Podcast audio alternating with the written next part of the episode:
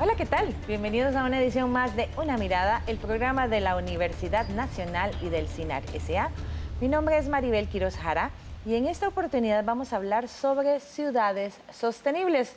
Un reto para todos y todas porque involucra los lugares donde vivimos y pues todas las personas queremos tener el mejor lugar, la mejor residencia, el mejor entorno, eh, la mejor comunidad, el mejor país para desarrollar nuestros proyectos personales, pero también todo lo que tenga que ver con el desarrollo de nuestras, de nuestras familias, de nuestras comunidades, del país en general. Y este definitivamente es un reto que se ha planteado tanto el país como, en el, como el mundo, eh, lograr que nuestros sitios de vivienda, que nuestras ciudades sean más sostenibles, más amigables con el ambiente, porque esto, pues en definitiva, redunda en una mejor calidad de vida para la población. Para hablar de este tema nos acompañan en esta oportunidad el señor Francisco Rodríguez Soto, quien es académico e investigador de la Escuela de Ciencias Geográficas de la Universidad Nacional. Gracias por estar de nuevo con nosotros. Muy amable. Además, nos acompaña el señor Gustavo Vallejo Esquivel, quien es académico e investigador de la Escuela de Administración de la Universidad Nacional y quien además coordina el Objetivo 11 de Desarrollo Sostenible del proyecto y diario Costa Rica Bicentenaria que realiza la Universidad Nacional con el Gobierno de la República. Gracias por estar de nuevo con nosotros, Gustavo. Muchísimas gracias nuevamente por la invitación, un gusto. Además, eh, nos honra con su presencia la señora Claudia Dobles Camaro, quien es la primera dama de la República de Costa Rica, quien ha levantado la bandera para trabajar este y otros temas que tienen mucho que ver con este que vamos a tratar hoy. Bienvenida, doña Claudia, una mirada. muchísimas gracias, nos bien a ustedes, muy contenta de estar en este espacio. Sí, un espacio en el que hemos trabajado mucho tiempo. Usted estaba muy interesada en que grabáramos este programa desde hace bastante y finalmente lo logramos, así que qué bien y sobre todo que se dé en el marco de esta discusión que estamos realizando desde la Universidad Nacional en el marco del proyecto Diario Costa Rica Bicentenaria.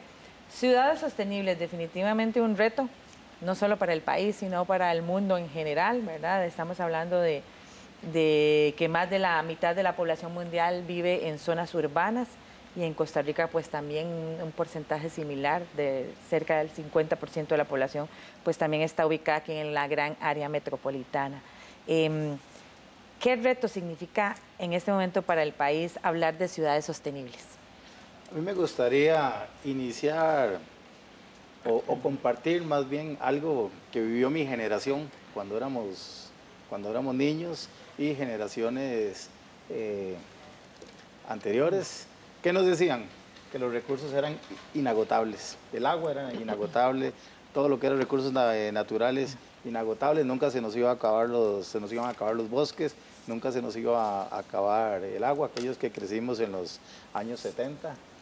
Eh, bueno, y eso también producto de las generaciones anteriores, creíamos que lo que estaba era como por obra, por obra de magia, sin embargo, nos empezamos a dar cuenta en el año, cuando empiezan las, eh, las, diferentes eh, reuniones de, hábitat, en el año 76, año, el, año nuevamente en el año 96, la última en el año 2016, bueno, ¿qué le estamos haciendo al planeta? Se nos, está acabando, se nos están acabando los, los recursos, qué pasó con esa agua que era inagotable, con esos recursos, con esos bosques, eh, que eran inagotables. Bueno, ¿qué es lo que ha estado pasando?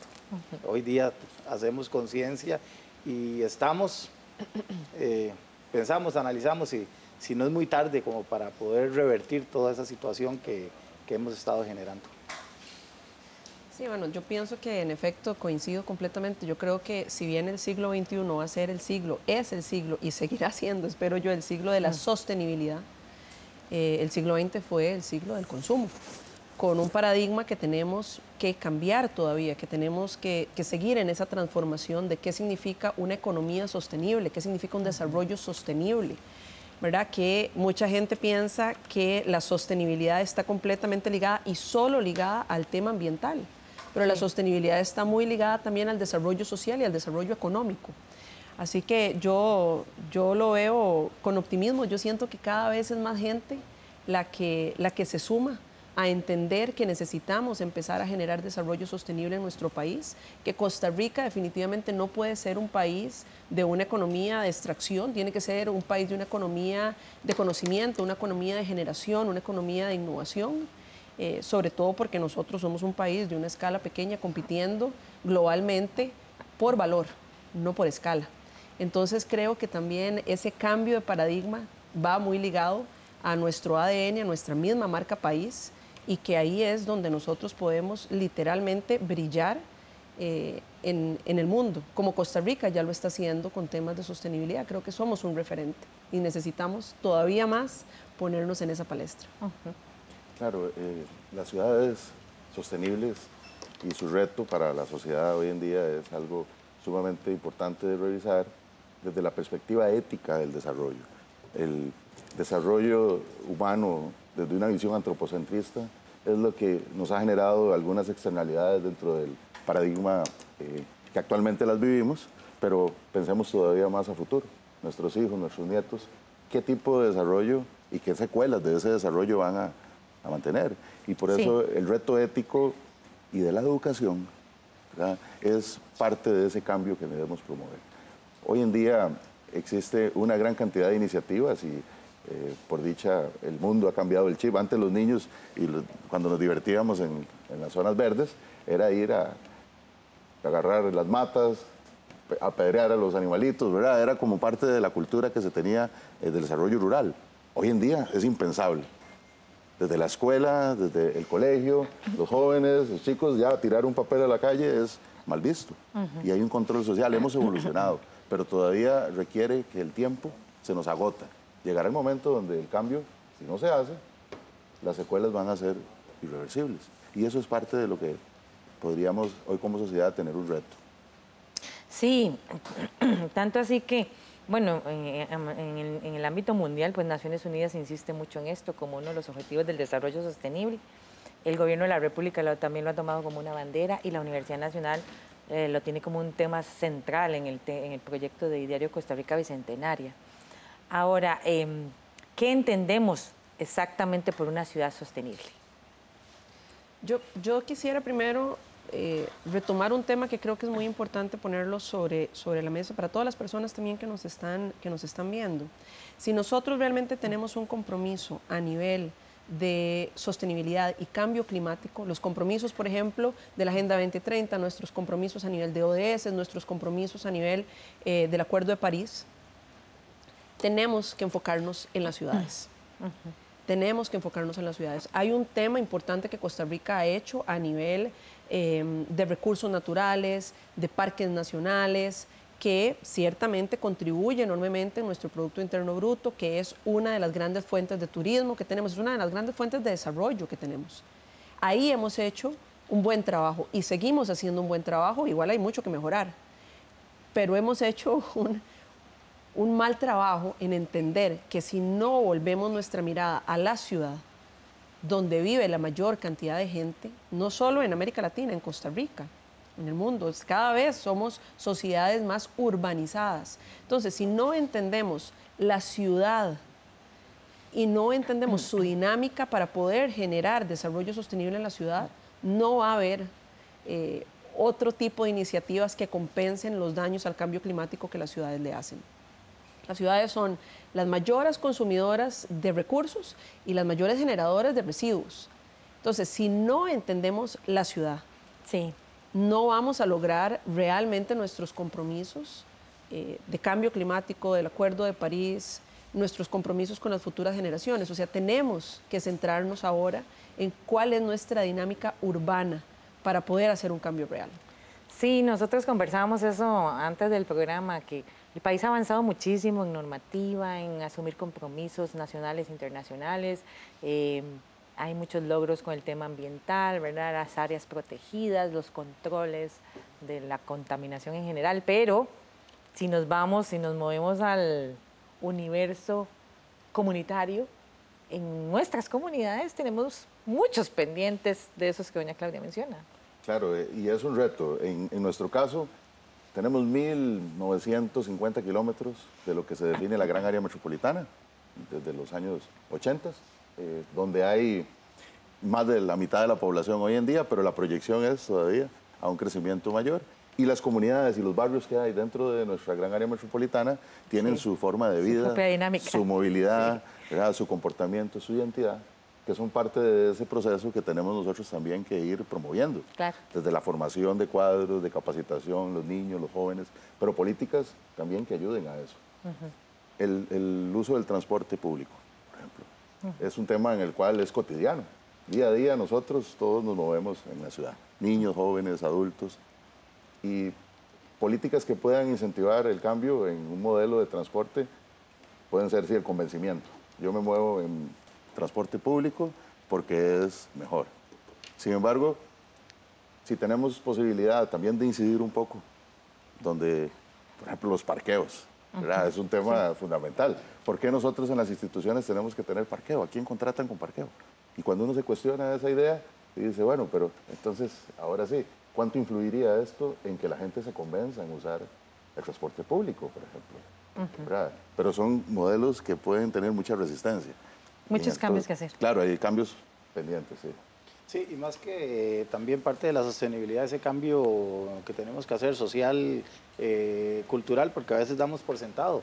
Que sí, que tengo que irme temprano para llegar al programa, tengo que irme hora y media, dos horas antes, y damos por sentado. ¿Por qué? Porque, porque hay presa. Bueno, pero ¿qué estamos haciendo para, para evitar toda esa, toda esa, esa situación? Cuando vienen también en la parte de, de lo que es desarrollo urbanístico, que a veces hay, hay mucha queja que se dura mucho con los trámites para desarrollar un, Sí. un, proyecto inmo- inmobiliario. Pero ¿qué es lo que pasa? Que muchas veces pretende el desarrollador que el, que el precio que voy a pagar por lograr hacer mi torre de condominios es dejar sin agua todo el, el vecindario. Pero también pensamos que cuando se hace un desarrollo se tiene que, que pensar que las personas que habitan ahí van a tener, eh, ocupan servicios, salud, eh, la parte de seguridad, escuelas, eh, la atención en los, en los EBAIS.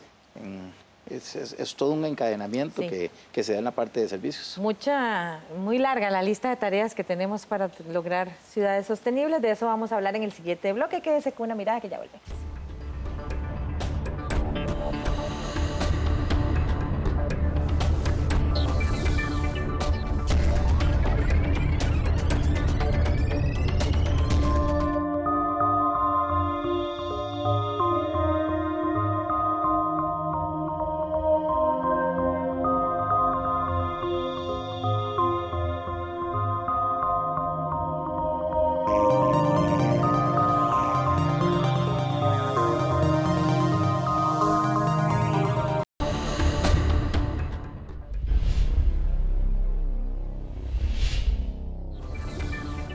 Continúa usted con una mirada al programa de la Universidad Nacional y del SINAR S.A. Hoy con el tema de ciudades sostenibles, porque definitivamente pues todas las personas queremos tener el mejor entorno para vivir. Sin embargo, como país tenemos muchos retos en esta materia de lograr una ciudad sostenible. Empecemos por ahí. ¿Cuál es la diferencia entre el concepto normal de ciudad y el concepto de una ciudad sostenible, que son estos retos que se está poniendo tanto el país como el mundo en esta materia? Sí, doña Claudia mencionaba un dato interesante de ese triángulo, ¿verdad?, entre economía, sociedad y ambiente, y en la cual, para llevar los ejemplos que todos podamos vivir en nuestro barrio, eh, el espacio público, el espacio de uso público. Datos interesantes que nos ayudan a entender una ciudad sostenible cuando un indicador de la OMS habla de unos entre 9 y 12 metros cuadrados de espacio público por habitante, un indicador que desde hace años está por ahí. Sin embargo, ciudades como Curitiba en Brasil tiene 54 metros cuadrados de espacio público por habitante, Nueva York 23, eh, París 11. Nosotros eh, aquí en, en la gran área metropolitana, en estudios que hemos realizado, tenemos en el caso de Atenas, que es muy lindo, un cantón precioso, donde todos eh, tenemos esa imagen del mejor clima del mundo y que la gente habita por allá eh, en, en- en una Es época del año, ¿verdad? Sí. Y los datos de espacio público apenas llegan a 8, 8.23 metros. No llega ni siquiera a la métrica de los 9 que la OMS pide.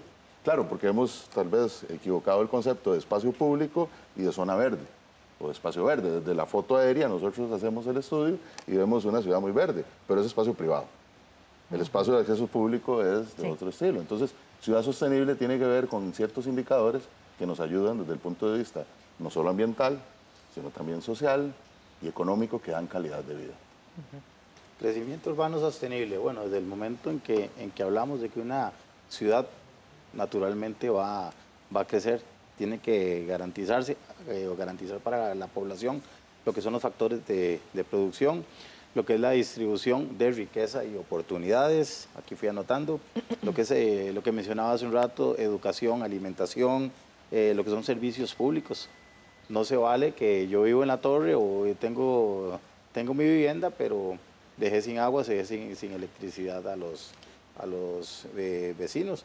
Y de ahí, de ahí donde también viene el, concepto de desarrollo, perdón, de desarrollo urbano este, sostenible también. ¿Cómo, eh, ¿Cómo, armonizamos? ¿Cómo buscamos el bien, el, el, bien, el bien común también? ¿Cómo impactamos de la menor forma también a lo que es el, a lo que es el medio ambiente?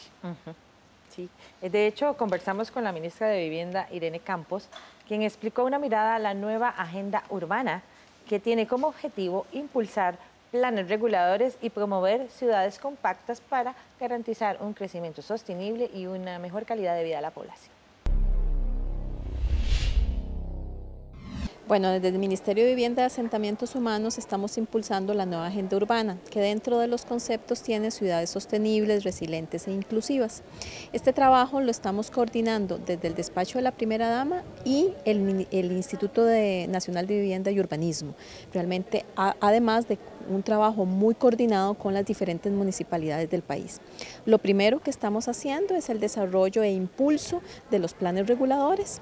Eh, estamos dándole un seguimiento muy cercano con el IFAM también, con el Instituto de Fomento de Asesoría Municipal, para que las diferentes municipalidades desarrollen o terminen estos planes reguladores que incluyen dentro de sus conceptos en lo que es el tema de sostenibilidad, el manejo adecuado de, los, de las áreas, las, definiciones de las áreas verdes, de las áreas donde puede haber desarrollo urbanístico, bajo el concepto básico de eh, ciudades compactas y densas, en donde esto favorece eh, el uso de transporte público, la movilidad no motorizada, los servicios de recreación y los servicios públicos relativamente cerca, lo que hace entonces que las familias o las personas no se tengan que movilizar grandes distancias. Este, donde estamos hoy, que es el, condominio de la Arboleda, es un ejemplo. Bueno, proyectos eh, semejantes a la Arboleda están localizados, por ejemplo, en Alajuelita.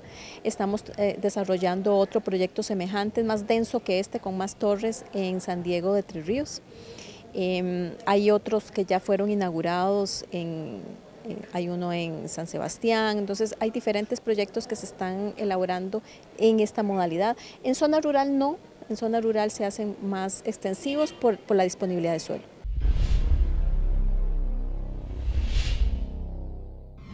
Es un hecho pues que nuestras ciudades se mantienen en constante crecimiento, sobre todo aquí, como mencionábamos en el primer bloque, en la gran área metropolitana, pues hay un movimiento constante eh, de diferentes tipos. ¿Cómo podemos garantizar que esta población que se mueve constantemente en la gran área metropolitana y que quiere asentarse en esta zona del país, en esta zona central, eh, pueda tener acceso, por ejemplo, a un ordenamiento urbano, empecemos por ahí, que esas comunidades, que esas nuevas construcciones, o que esa nueva, nueva ciudad en crecimiento se desarrolle de la manera más adecuada?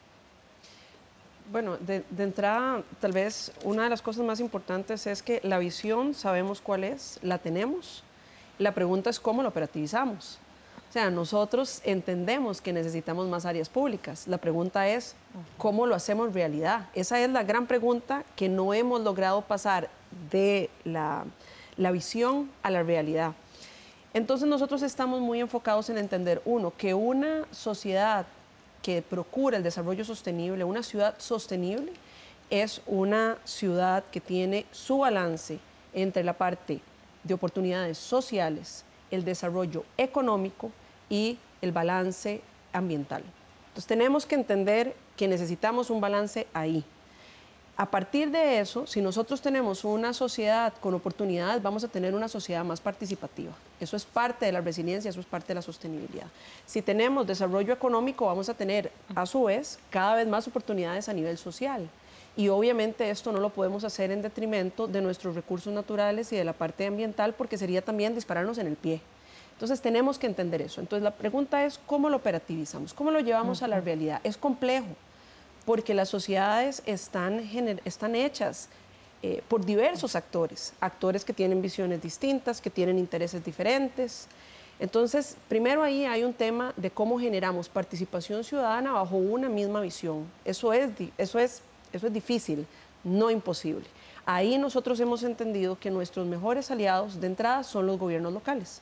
Como decía doña Irene Campos, a quien agradezco su liderazgo en toda la parte de ordenamiento territorial como rectora en este momento, existen políticas públicas de ordenamiento territorial. Existe en este momento un Plan Nacional de Desarrollo Urbano que se está realizando de una manera muchísimo más práctica, más pragmática, eh, más participativa, pero nosotros no podemos pretender que vamos a generar un ordenamiento territorial real si no involucramos a los gobiernos locales, que son al final los que operativizan en el territorio el ordenamiento territorial por parte de un plan regulador que podemos debatir si el plan regulador es o no la mejor herramienta, pero es la herramienta que existe.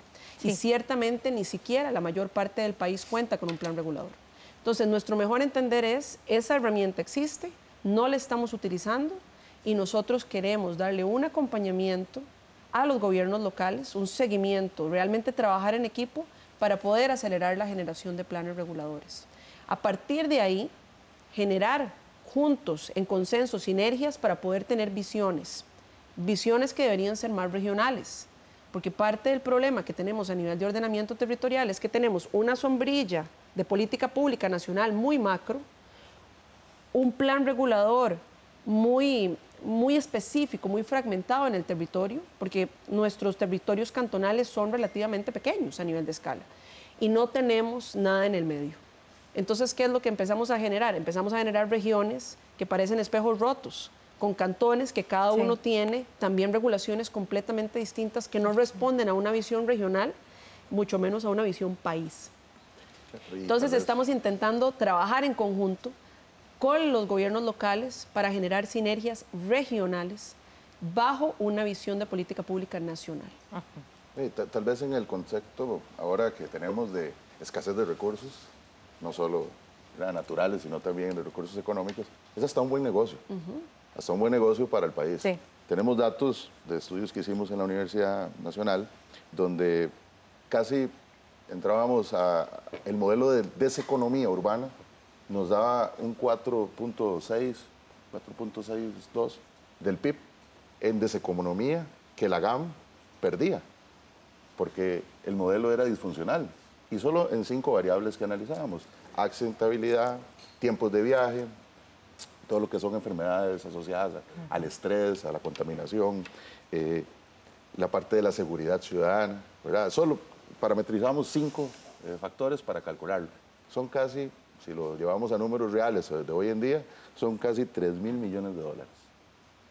Ese porcentaje. Entonces, imagínense que si logramos comprometer con un transporte eficiente, con políticas de desarrollo en los gobiernos locales y con una ciudad que funcione, también le metemos inyección a la economía. Y aquí entra el concepto de competitividad, ¿verdad? Porque también, eh, ¿qué, tan competitivas son las ciudades? No, yo más bien diría, las ciudades hacen que las condiciones sean competitivas para que las empresas se instalen.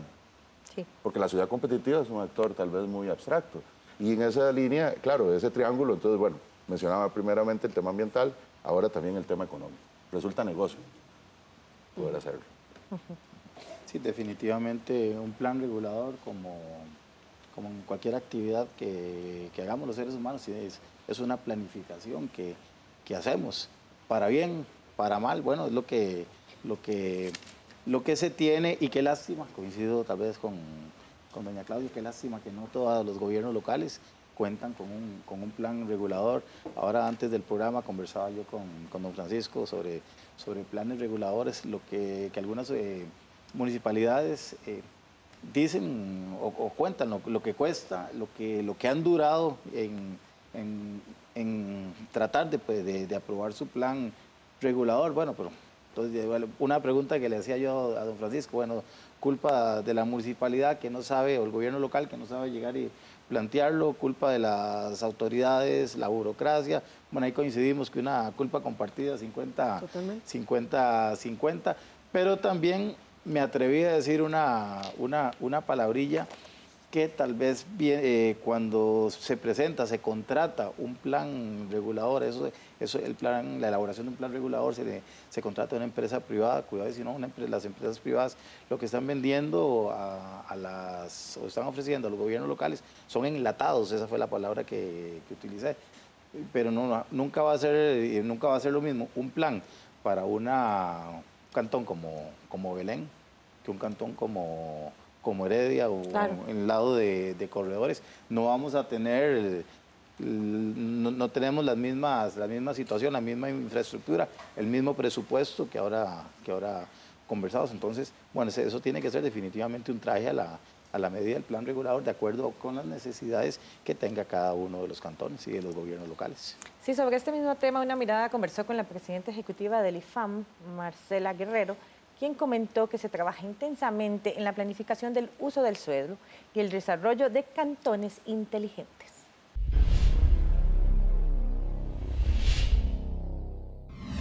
El Instituto de Fomento y Asesoría Municipal eh, está dando un salto cualitativo, coadyuvando todas las acciones que tienen que ver con planes reguladores, primero que todo.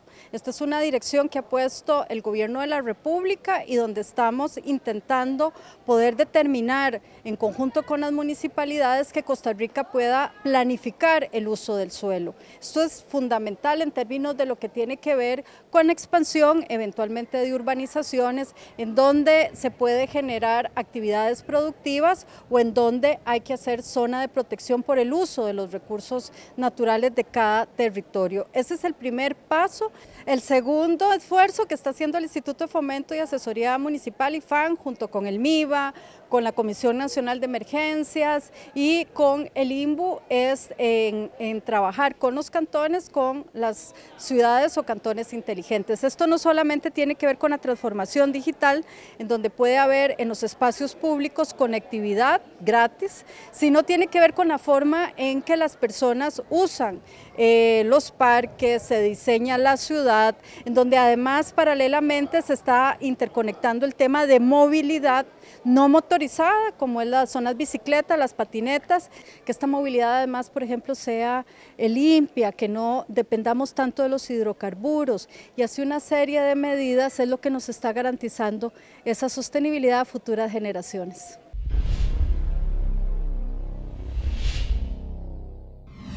En seguimiento de este tema, eh, quisiera retomar en este punto un reto fundamental, usted ya lo ha mencionado a lo largo del programa, pero quisiera como que lo desarrollemos un poco más, es el tema de la accesibilidad a los servicios básicos a la población. Porque sí, tenemos este, importantes desarrollos habitacionales, ¿verdad? Horizontales y verticales eh, dándose en el país, sin embargo ya algunas, algunos cantones, algunas provincias han levantado la voz en el sentido de el reto que les puede significar eh, el uso, por ejemplo, del agua para suplir las necesidades de algunos de estos desarrollos. Heredia es una de ellas, ¿verdad? Que, se ha manifestado fuertemente en este sentido de que se deben detener los desarrollos habitacionales en Heredia en tanto no se resuelve el tema del agua y del acceso, em, la movilidad de la, gente para entrar y salir de Heredia. Em, retos muy importantes, sobre todo cuando tenemos una, una demanda creciente de la gente para tener acceso a proyectos habitacionales.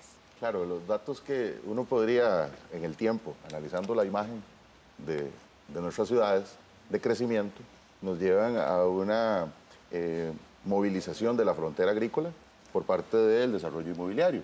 Y esto en alguna medida se ha pensado de que es que los precios del café, ¿verdad? en el caso concreto de Heredia, han sido parte de, esa ecuación.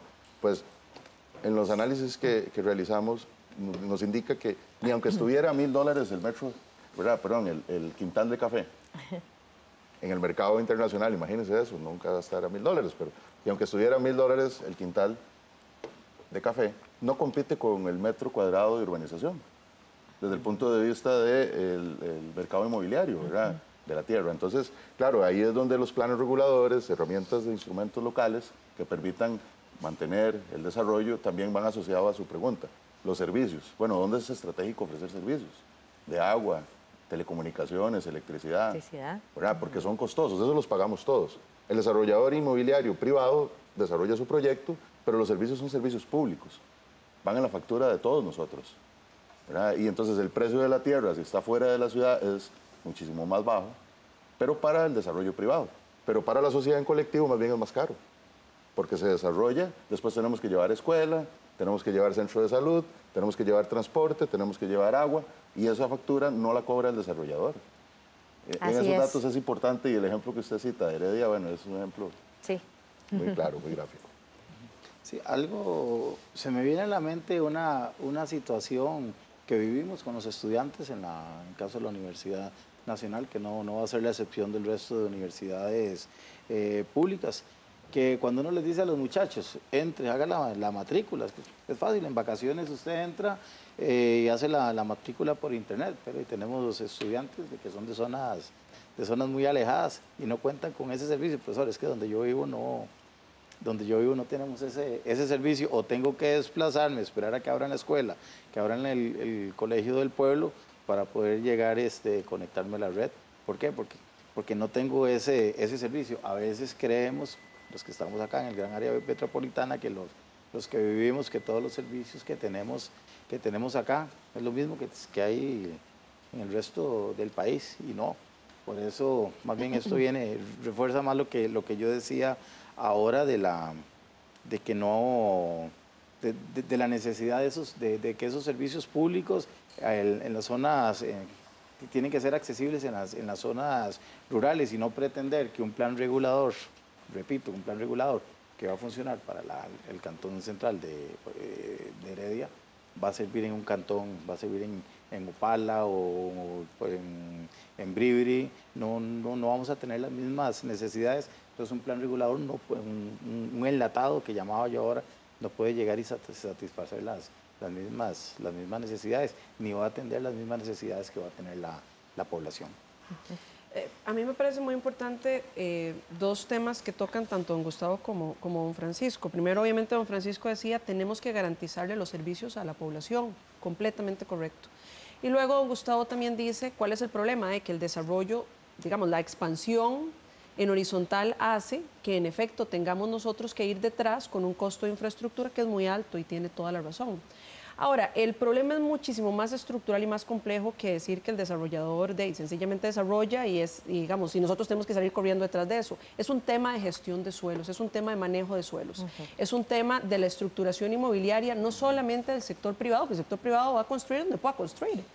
Es un tema de falta de regulación, es un tema de que no tenemos una cultura real de gestión de suelos, de manejo de suelos, de economía urbana real. Porque ¿qué es lo que pasa? El desarrollador responde a las necesidades del mercado. Y obviamente si la tierra es más barata en las afueras de la ciudad, por ende, el apartamento o la casa va a ser más barata. Una casa que está en un suburbio o en las afueras de la ciudad es más barata que una casa que está en el corazón de la ciudad. El corazón de la ciudad donde yo estoy más cerca de los servicios, más cerca de las oportunidades, más cerca de la academia, donde yo realmente puedo tener una calidad de vida muchísimo más integral. ¿Cuál es la diferencia? Yo no puedo pagar la casa en el centro de la ciudad. Yo puedo pagar la casa fuera de la ciudad, porque es más barata. ¿Por qué es más barata? Porque los suelos son más baratos. ¿Por qué los suelos son más baratos? Porque no tiene infraestructura. Entonces, ¿el problema realmente es del desarrollador? No, el problema es realmente un problema estructural de planificación, de planificación en donde tenemos que hablarnos todos los sectores, el sector académico, el sector público, el sector privado tiene que hablarse con nosotros y tenemos que trabajar esto en conjunto para que podamos darle una respuesta real a la ciudadanía, una respuesta que no es sencilla, porque generar manejo de suelos, economía urbana no es sencillo e implicaría que hagamos un cambio en la manera en la que taxamos nuestros suelos.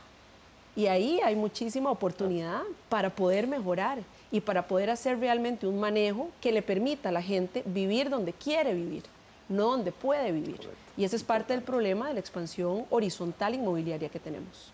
Sí, es, es, un tema muy importante, tanto como también otro que ustedes han venido mencionando, el tema del, del transporte y la movilidad de, de, la gente. De eso vamos a hablar en el siguiente bloque. Quédese con una mirada que ya volvemos.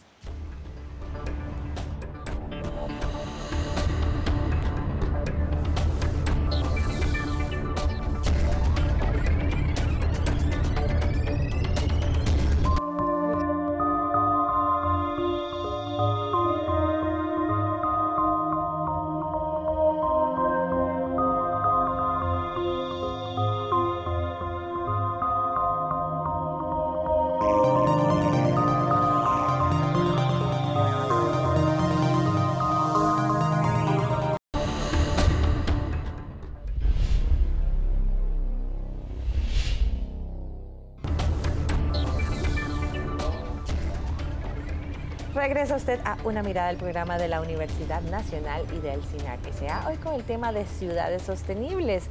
Eh, uno de los retos que involucra contar con una ciudad de este tipo tiene que ver con el tema de la movilidad urbana y el tema del transporte público, por supuesto, una de las pesadillas que usted y yo y todos nosotros tenemos todos los días. Para, sobre este tema conversamos con el coordinador de la unidad ejecutora del tren eléctrico metropolitano, Mario Durán, para quien un tren crea ciudad. La implementación del tren eléctrico mejorará la movilidad en la gran área metropolitana y transportará aproximadamente 250 mil pasajeros por día. Esperemos que uno de esos sea usted muy pronto.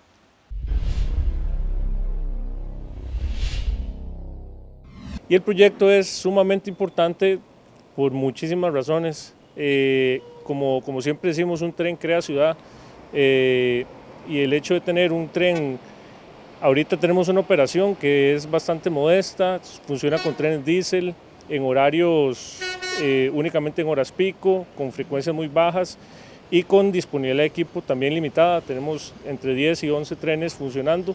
Eso obviamente hace que la cantidad de, pasajeros que podamos transportar sea, sea limitada.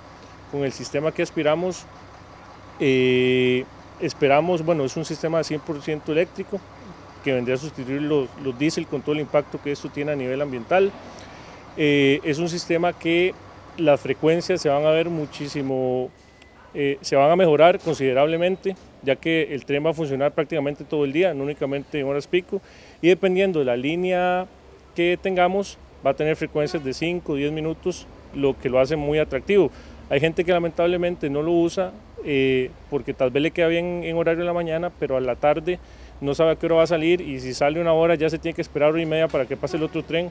Con este tren no tenemos este problema porque al tener trenes cada 10 minutos la gente perfectamente podría tomar hasta un tren para ir a almorzar, almorzar a su casa o alguna otra zona donde quiera almorzar y se monta en el tren y puede volver a su trabajo por las frecuencias que estamos, que estamos ofreciendo. Igual la cantidad de equipo móvil, nosotros ahorita movemos eh, como 14 mil pasajeros eh, diarios esto, como decía, por la cantidad de trenes que tenemos. Con el nuevo sistema, en el año cero, lo que vamos a tener funcionando son 32 trenes. Eso nos permite mover 250 eh, mil pasajeros al día, que es la meta inicial que tenemos, que igual es una, es un, es un, es una meta con un panorama conservador, porque creemos que la ciudad, eh, el GAM como tal, por donde pasa el proyecto, perfectamente puede mover más, más personas, tomando en consideración que en el GAM viven más del 60% de la población de, de, Costa Rica y que el tren pasa por 15 cantones. Esperamos eh, dar orden de inicio en el, 2021. Eh, como el proyecto está planteado que sea por medio de la ley de concesión de obra pública, al yo dar orden de inicio tiene que entrar un proceso de eh, cumplimiento de condiciones precedentes, por lo que el inicio de obras está programado como por ahí de marzo del 2022.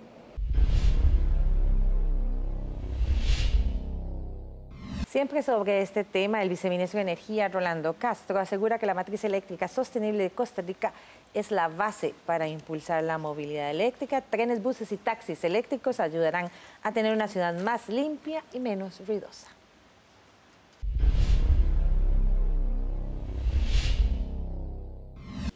La movilidad eléctrica tiene mucho sentido para Costa Rica. Tenemos una matriz eléctrica sostenible entonces eso nos permite, digamos, eliminar las emisiones eh, al aire. Ya hay muchos eh, sitios en la ciudad y en las ciudades, digamos, fuera del área metropolitana, donde tenemos niveles de contaminación ambiental muy altos.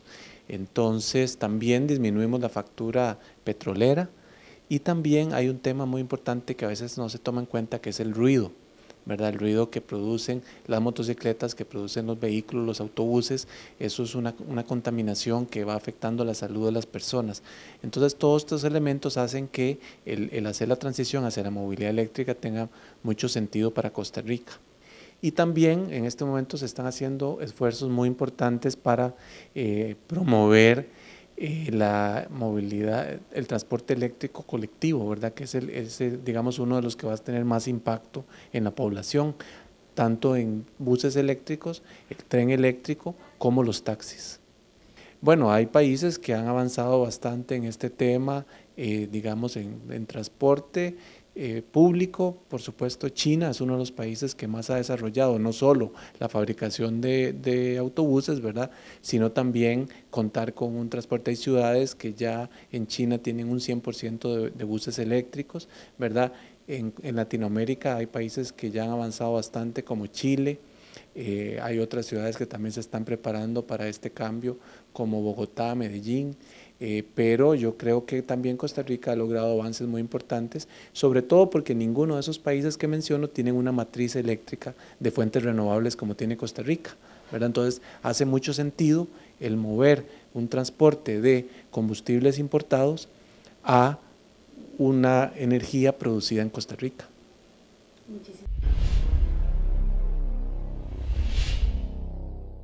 Bueno, el planteamiento que hace doña Claudia es eh, sumamente en la vía racional, correcta, que las ciudades en el mundo lo han eh, implementado.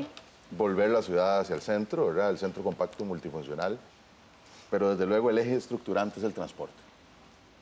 No podemos tener gente en el centro si no nos podemos movilizar. Exactamente. Y ese reto, bueno, en la vida diaria nosotros tenemos 24 horas al día, de los cuales normalmente dormimos 8 trabajamos ocho y nos quedan ocho horas para hacer vida. Y si de esas ocho horas de vida se nos van cuatro al día en empresas, la calidad de vida se nos violenta, ¿verdad? Terrible. Terriblemente. Entonces, claro, el tema del transporte es fundamental. Y en esto, el, transporte asociado y ese planteamiento que esta administración ha hecho, que es de punta y ojalá lo veamos en, sus primeras etapas, que es el, tren rápido ¿verdad? de pasajeros, pero asociado a la sectorización del transporte público. ¿verdad? Porque la sectorización es la que alimenta el tren, es la que movilizaría a la gente de los barrios para llegar a donde está el mismo derecho de día del tren, porque no lo vamos a cambiar, pero es la que alimenta. Y ojalá con un sistema de pago integrado para que nos permita también, como en otras ciudades, con los genes nuestros también de América Latina lo han hecho. Pero ese planteamiento de la administración actual es de apoyar y hay que llegar y generar cultura y vencer obstáculos porque en realidad es una necesidad. Pues que vamos a ir a día todos los días. Que lo diga yo y usted. Entrada y salida toda una pesadilla, pero bueno. yo, yo, me siento, yo me siento muy optimista. Creo que la transformación del sistema de transporte público tiene que ir muy amarrado a un cambio de paradigma, de visión de transporte propiamente a movilidad donde por, por años hemos privilegiado a nivel de cómo planificamos, si ha habido alguna planificación realmente integral, pero eh, de cómo planificamos, de cómo invertimos nuestra, nuestra infraestructura, hemos privilegiado el vehículo privado y tenemos que empezar a cambiar ese paradigma, a privilegiar primero a la persona que camina, la peatonización. Eso es lo más importante y esa es la que tiene que estar en la punta de esa pirámide. Eh, luego necesitamos tener a todos los medios de movilidad no motorizada. Y ahí los gobiernos locales son grandes aliados porque realmente ellos tienen una injerencia importante en la generación de infraestructura para la movilidad no motorizada, como por ejemplo pueden ser las ciclovías, que las ciclovías también podrían alimentar el tren y generar una intermodalidad de una modalidad motorizada versus una no motorizada. Después de eso tenemos que hablar del transporte eh, masivo de pasajeros. Y por último, tendríamos que hablar del vehículo privado y en esto es importante decir que uno puede generar desincentivos, como muy bien lo mencionaba eh, don Gustavo, generar desincentivos como eliminar parqueos. Eh, podríamos también eh, decir, bueno, es que la gente tiene que comprometerse con el tema de transporte público. Lo que pasa es que yo creo que eso es lo que nos va a dar un resultado es de un porcentaje de gente que ya de todas formas está convencida y probablemente ya lo usa. Lo que necesitamos es llevar esa masa crítica mucho más allá y que la gente lo quiera usar, que realmente sea la opción, porque es una opción que me economiza tiempo, que es probablemente de lo más valioso que tenemos, como bien también lo decía don Gustavo, o sea, si invertimos cuatro horas pegados a empresas, ¿cuál es la calidad de vida que estamos teniendo? Entonces, tenemos que generar una política de incentivos también. Podemos trabajar los desincentivos, pero tenemos que trabajar los incentivos. ¿Cuál es el incentivo? Un buen sistema de transporte público es el mejor incentivo. Que me economice tiempo, pero que, que me economice dinero eh, la economía familiar, sobre todo de las familias de ingresos medios en Costa Rica, está muy ligada a las deudas que tenemos. Muchas de ellas son deudas por vehículos privados, por el vehículo que tenemos en nuestra casa. ¿Qué podríamos hacer con ese financiamiento si realmente nos montamos en el transporte público? Claro, para que eso suceda, Y para que esas familias se sientan tentadas a trasladarse al sistema de transporte público, ese sistema tiene que ser eficiente. Esa es la realidad. Entonces ahí es donde estamos trabajando. Eh, le agradezco, bueno, en las, en, las, eh, en las entrevistas que hicieron, obviamente, a todo el equipo de Incofer que ha llevado un liderazgo en este proceso impresionante, eh, al equipo del, del MINAE.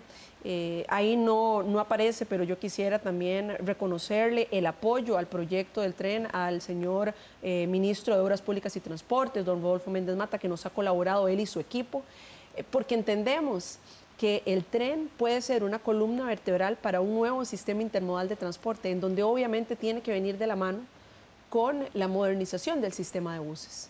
Y transversal a eso tiene que venir de la mano con un sistema de pago muchísimo más eficiente y electrónico, que es también algo que, estamos trabajando eh, fuertemente con el Banco Central.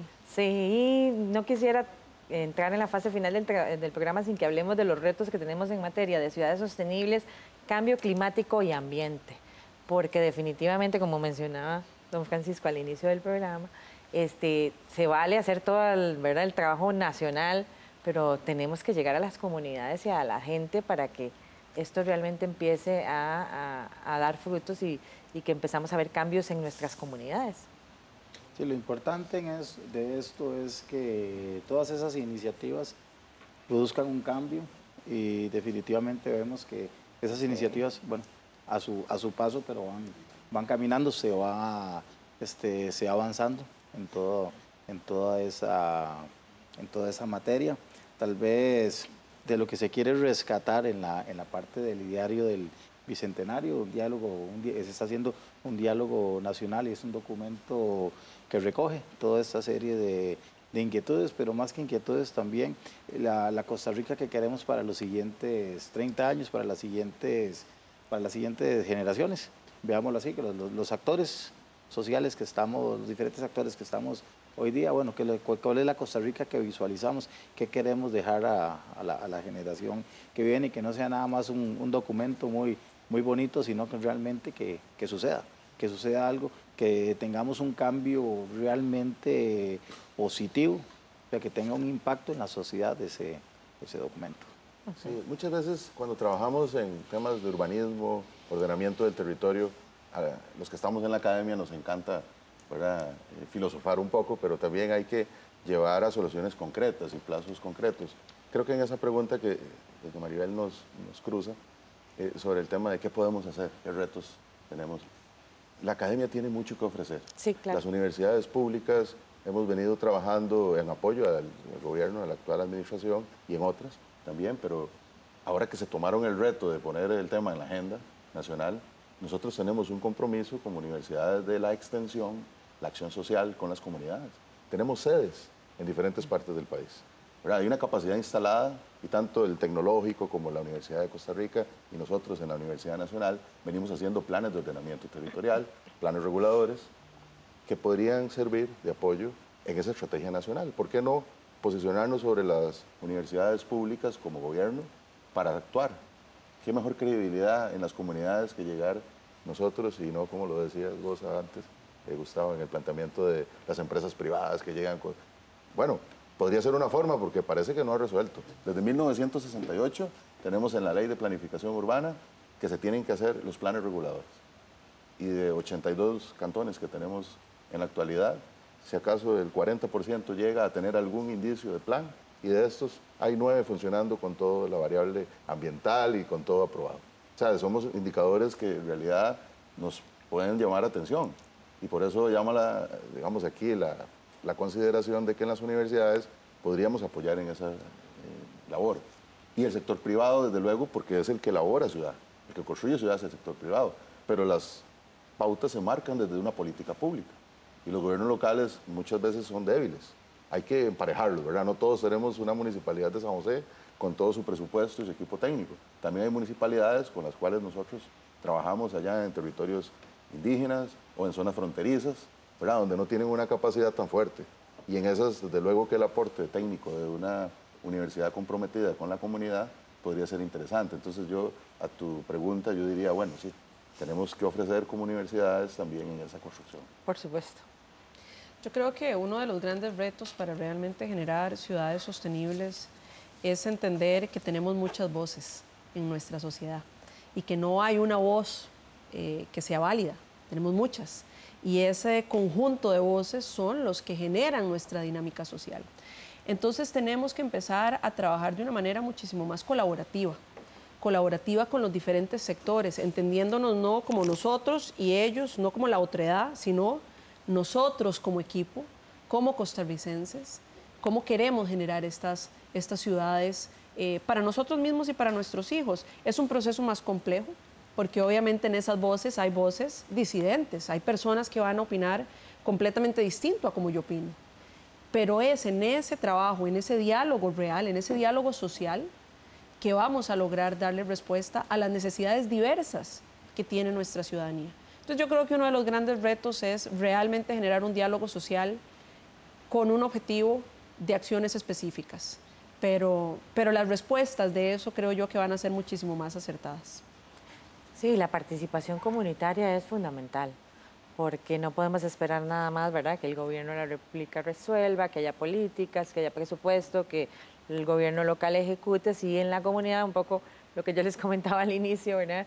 Hay hay escasa participación o interés en apuntarse con esto, ¿verdad? Apuntarse con el reciclaje, apuntarse con el rescate de las zonas verdes, eh, apuntarse con asegurar que, el entorno sea seguro y que, que, nos apuntemos con el uso de la bicicleta, con caminar, con el uso de transporte público. Eh, definitivamente tiene que haber un compromiso de la gente. Sí, y hay estímulos muy interesantes, pequeños. Eso es lo que llamamos una acupuntura urbana, ¿verdad? Decía Jaime Lerner, uno de los urbanistas más nombrados en el mundo, una acupuntura urbana. Por ejemplo, tener wifi en los parques. ¿Cuánta vida trae hoy en día a los jóvenes, verdad? Eh, sentados en una banca en la sabana o en los parques eh, metropolitanos. Algo que antes como que ya habíamos abandonado. Y eso es volver a darle identidad y traer gente. Son pequeñas medidas. Otra tiene que ver, sí, con el transporte individual, el transporte privado bueno, tenemos que meterle un poco y ahí yo en la universidad a veces he tenido discusiones porque deberíamos por convencimiento, sí, llevar en algún momento el día sin carro, el día sin vehículo, ¿verdad? Y irlo promoviendo, pero ¿por qué no hacerlo también en el sector público y después el sector privado ir en una eh, línea en creciendo, ¿verdad? Y son medidas que se podrían tomar sin ningún eh, problema, digamos, legal, pero bueno, eh, hay otras también. Mucho, mucho que hacer, pero definitivamente el compromiso personal es fundamental para que logremos tener esa ciudad que queremos. Queremos ciudades ambientalmente sostenibles, ciudades seguras, lugares lindos para vivir, pero definitivamente el trabajo de la comunidad es fundamental para apoyar el trabajo de los gobiernos locales y del gobierno de la República en estas y otras iniciativas. Gracias a ustedes por acompañarnos y a ustedes por estar con nosotros una vez más. Les recuerdo que puede buscar más información sobre este y otros temas de Una Mirada en www.una.ac.cr. También le invito a visitar el nuevo portal de noticias de la Universidad Nacional, Una Comunica, donde usted se podrá enterar de todo lo que hace la Universidad Nacional por mejorar la calidad de vida de las personas del país. Muchas gracias por acompañarnos esta semana. Le invitamos la próxima semana a ver otro interesante tema aquí en Una Mirada. Hasta pronto.